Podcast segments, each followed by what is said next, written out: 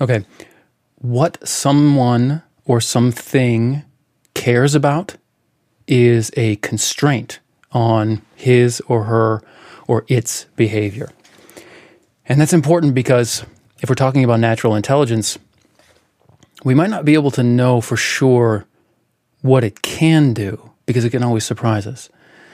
But we might be able to know at least one thing or one kind of thing that it can't do. You can always imagine it doing something new, but there are, there are, you can put a boundary. We think. This is Retraice, segment number 13 uh, for November 10th, 2020.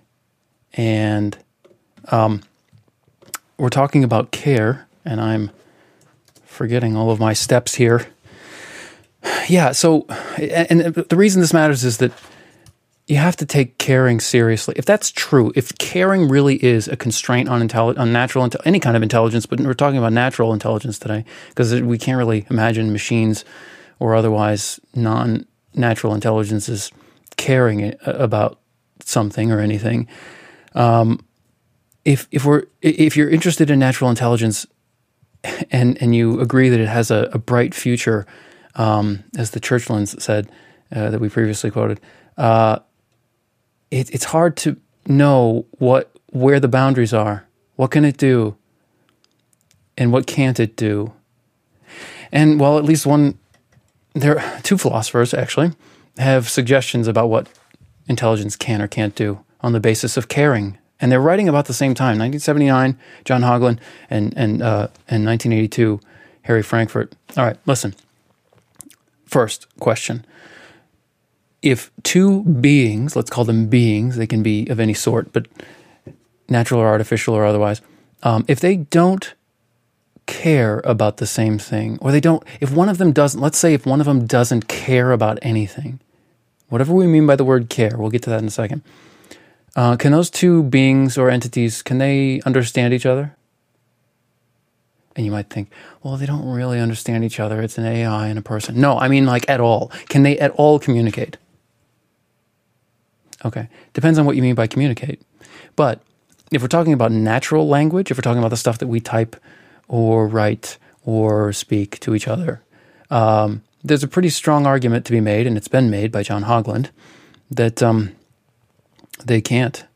They can, you can't understand even the even a scintilla of what's in a text, you know, a story, let's say, or in the words that I'm saying now, unless you care about something maybe it's not a strict rule. Maybe there are certain things that you can un- understand in text that, that you don't need caring for, and, and maybe the, the more important things you do need caring for. We don't know. But Haugeland puts it this way um, he tells a fable, and it's this it's like a snake versus a father, and then like, you know, the, the father loses his son, and the snake loses its tail, and then the snake said, you know, the father says, one of them says to the other one, um, you know, we're even now. Let's be friends again. And then the other one says, No, we can't be friends again. I'll never get over this. And I'm doing a bad retelling of it, but the point is that um, there's a big difference. We know reading this text, this little blurb of, you know, it's not even, a, you know, it's a blurb, but it's a little, we know there's a huge difference between losing a part of your body, like a leg or an arm, and losing a child. You don't have to have children to know that. You don't you, you don't even have to be a non-psychopath to know. I'm sure psychopaths have stored that piece of information. They know, yeah, leg, kid, you know. This was the kid. I don't know if I did the what do you call it, the balances correctly. Uh, okay. Um, where is that in the text? Where is that written down? It can't be in the story. You don't write that down in the story. That's not in the story. Uh, is it written somewhere else? Is that is that how you know it? When you're reading the story, you cite some other source, some other text, some other story that says uh, this is where it's been established that uh, children are more important than than um, appendages. Um, no, it's not there.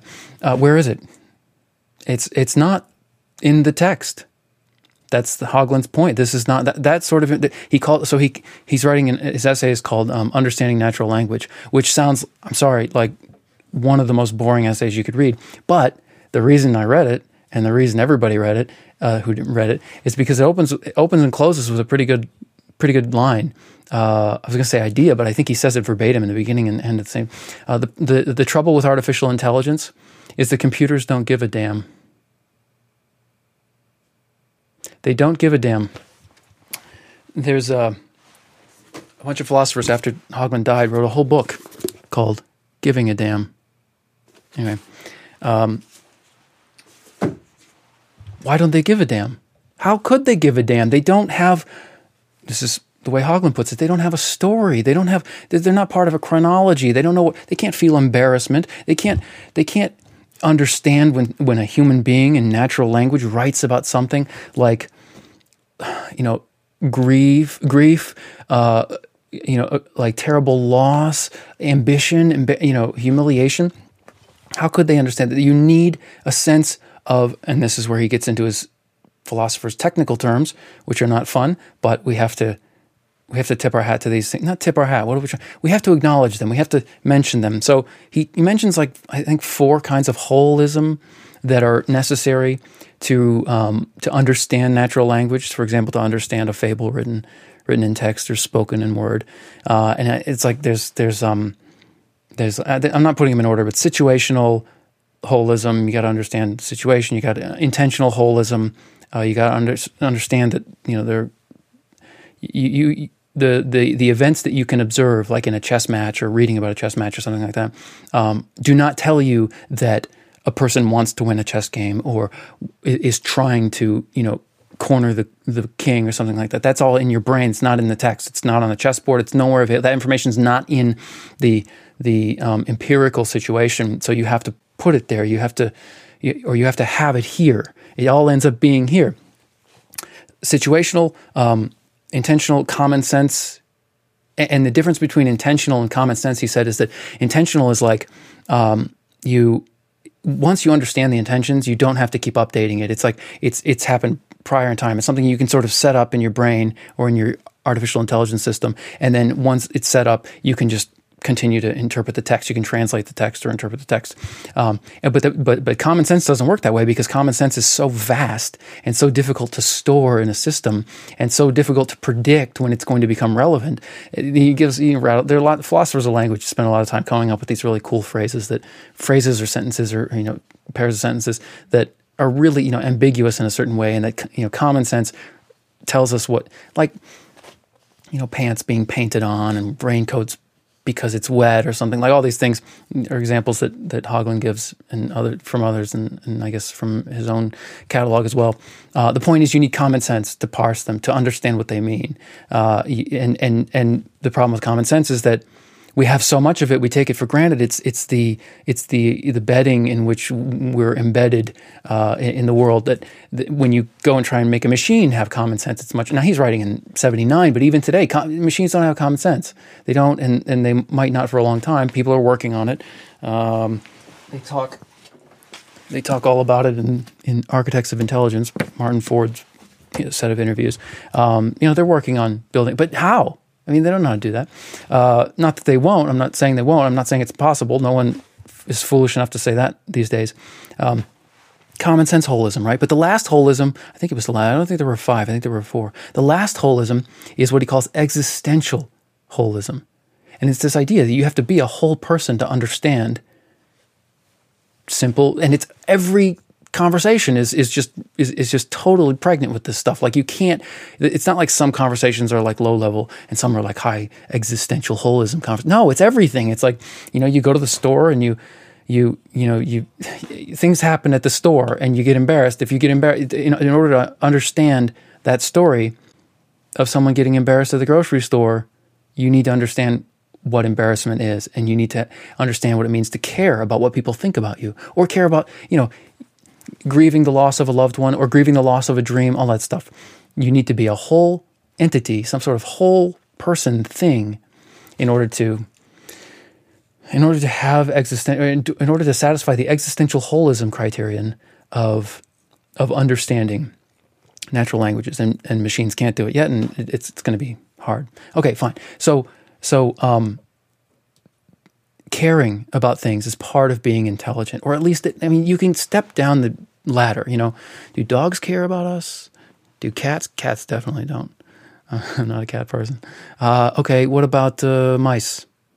What about what do mice care about other mice? I mean, they're like you know in the ninety percent range genetic similarity, right?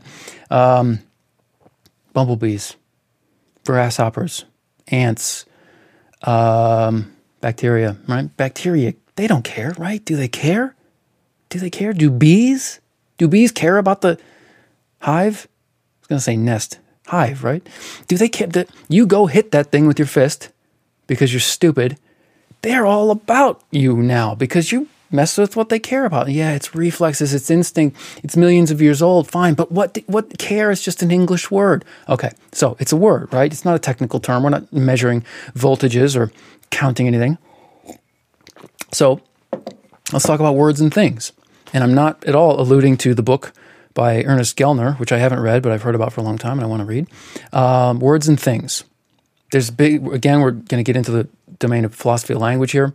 And we're not going to get into it because if we get into it, it's a tar pit. It's a, it's better than a tar pit. It's fun. It can be very fun. It can also be unfun. We're not going to get into it. Words and things. Is there a difference in the way that I'm using the word care right now, or the way that Haugeland, or we'll get to him in a second, Harry Frankfurt, uses the word care, uh, the way they use the word care? Is there, is there a difference between those usages of the word care and the word motivation, uh, desire, want, need, will, or willpower? Or you know, are those things different? You say yes and then you've got to explain it on technical terms to really prove that point. Say no and it's like, well, why do we have all those words then? They have to be different, but you can't say very easily why they're different. That's worth noticing. But that's true of a lot of things. True of like the hardest phenomena to understand, perhaps, it definitely seems this way to me, uh, are the ones that have lots and subtle gradation between the, the different words that are in that space, you know? This is definitely care is definitely one of those things. Okay, so Harry Frankfurt wrote. Um, by the way, Haugeland's book is "Having Thought: uh, Essays in the Philosophy of Mind." I think is the subtitle. Um, and uh, uh, Harry Frankfurt, a few years later, um, this is a. They're both um, compilations of essays, but uh, this is the importance of what we care about is the essay that the title essay for this book, the importance of what we care about. And he goes, he really dissects the the philosophically dissects what what caring is, and I'm not going to go into all the the nuance of it. There's lots of nuance. It's very interesting, very provocative. Um, I'm not sure he's, and he doesn't think he's really conquered the, the question or, or, even posed it correctly. But he's identified something that's been neglected by philosophy. He says, you know, traditionally philosophy has been systematic about epistemology, you know, what we can know or what, what to believe, and then, you know, what to do, which is, you know, ethics, loosely those two, and then care doesn't fall into either of those groups, he says. Okay, fine. There's a particular point that he makes, or, or a term that he coins necessity. He didn't coin necessity. He, uh, give me a second. Let's talk about logical necessity. No, let's not talk about it. Let's just briefly mention it. Logical necessity. Um, if this, then that. This, therefore that. That's the source. That's not like in the world. It's not physical. It just seems to be some rule of thought. Um, that's logical necessity. Uh, causal necessity. Billiard balls. You know, angle of incidence equals angle of reflection. Uh, that's causal necessity. Frankfurt thinks there's a third kind. Volitional he calls it volitional necessity. What the heck does that mean, right? Volitional necessity. He, it's it's hard to get your head around, but and, and which I haven't yet uh, fully. I don't think. Um, it's this Martin Luther. He tells the story of how Martin Luther's ninety-five theses. How many theses? Bang! Knife, paper on the door of the church. You know, these are the ninety-five theses he had to, and and the story of um, Luther explaining that uh, he, you know, he he did he did it because he had to do it. He he couldn't do anything else. Now I looked into that story, and it turns out it's not really probably didn't. The way it's told is not really how it happened, or it's not really how he, Luther felt about it. But that's a digression. Um, let's say it did. When you're in those situations, or when someone's in a situation where they feel like they can't do anything else, it's not that it's not that they're so compelled by what they're going to do that they can't resist it. It's like all the other options are just a non-starter. Okay, they, they just have to do this, and and you can come up with lots of examples, but it, it's like these things, these situations where we can't do anything else, it's just not even not even an option. Frankfurt's saying that's a kind of care. There, there are other kinds of care that might be, you know, we can choose whether or not to care about something. But this kind of care is the interesting one because, well, for lots of reasons. Um, now, because uh, we can we, to really do justice to the concept of care, we'd have to do justice to Frankfurt's essay, and we're not going to do that right now because that's going to take time. Um, but it's worth wondering whether, first of all, volitional volitional necessity makes any sense. The idea that like he says he points out that you know it, these these instances where we do something because we feel like we can't do anything else. It's it, we don't experience those th- those moments, those events as being sort of a succumbing or a loss of power. So you know they can often feel empowering and and actually sort of define someone's identity and and and make them who they are. All these things. So it's not as simple as sort of you know robotic behavior or or involuntary reflexes. Um, okay, so it comes back to the question: um, Does care does care matter to natural intelligence? I think that's the question that that this that this all drives at. We have to take care seriously. We we definitely have to take whatever that word means, even if it's only something that makes sense in the context of human beings and some higher animals. We have to take it seriously. Um, but if we're going to understand natural intelligence, uh, it, we'll have to take that seriously. But but all intelligence might be responsive or bound by this constraint of caring. That that that seems to be true. If caring is a thing, it, it tells you about human beings. It tells you what they can't do. It doesn't always tell you what they will do. Like you can care about a child or or a dream, and you know maybe you're going to do this because of that. Maybe you're going to, but there are things you're not going to do. There are things you're not going to do with your kid. Sell them. There are things you're not going to do with your dream. Um, I, you know, some some equivalent. Sell out. Give up on it. I mean, people can give up on dreams, but but often they can't. So so let's let's let's be less strict with that rule. But there are if there are bounds constraints, boundaries on what an intelligence can do on the basis of what that intelligence cares about, natural or, or any other kind, um, that that matters hugely. You're trying to figure out what's going on out there. Even today, you could start from some what someone cares about if you can get to it. You know, maybe you can't get to, maybe you can't find out. They're not telling you. There's no evidence that's unambiguous. But if you can get to it, you might know a boundary on what that person will do. What what what can one what is one constraint on their behavior? All right. Uh, no amendments, no corrections today. This is Retraice segment 13. Our website is retraice.com, R E T R A I C E.com. Uh, references are in the show notes, and full PDF notes will be on our website. Signing off.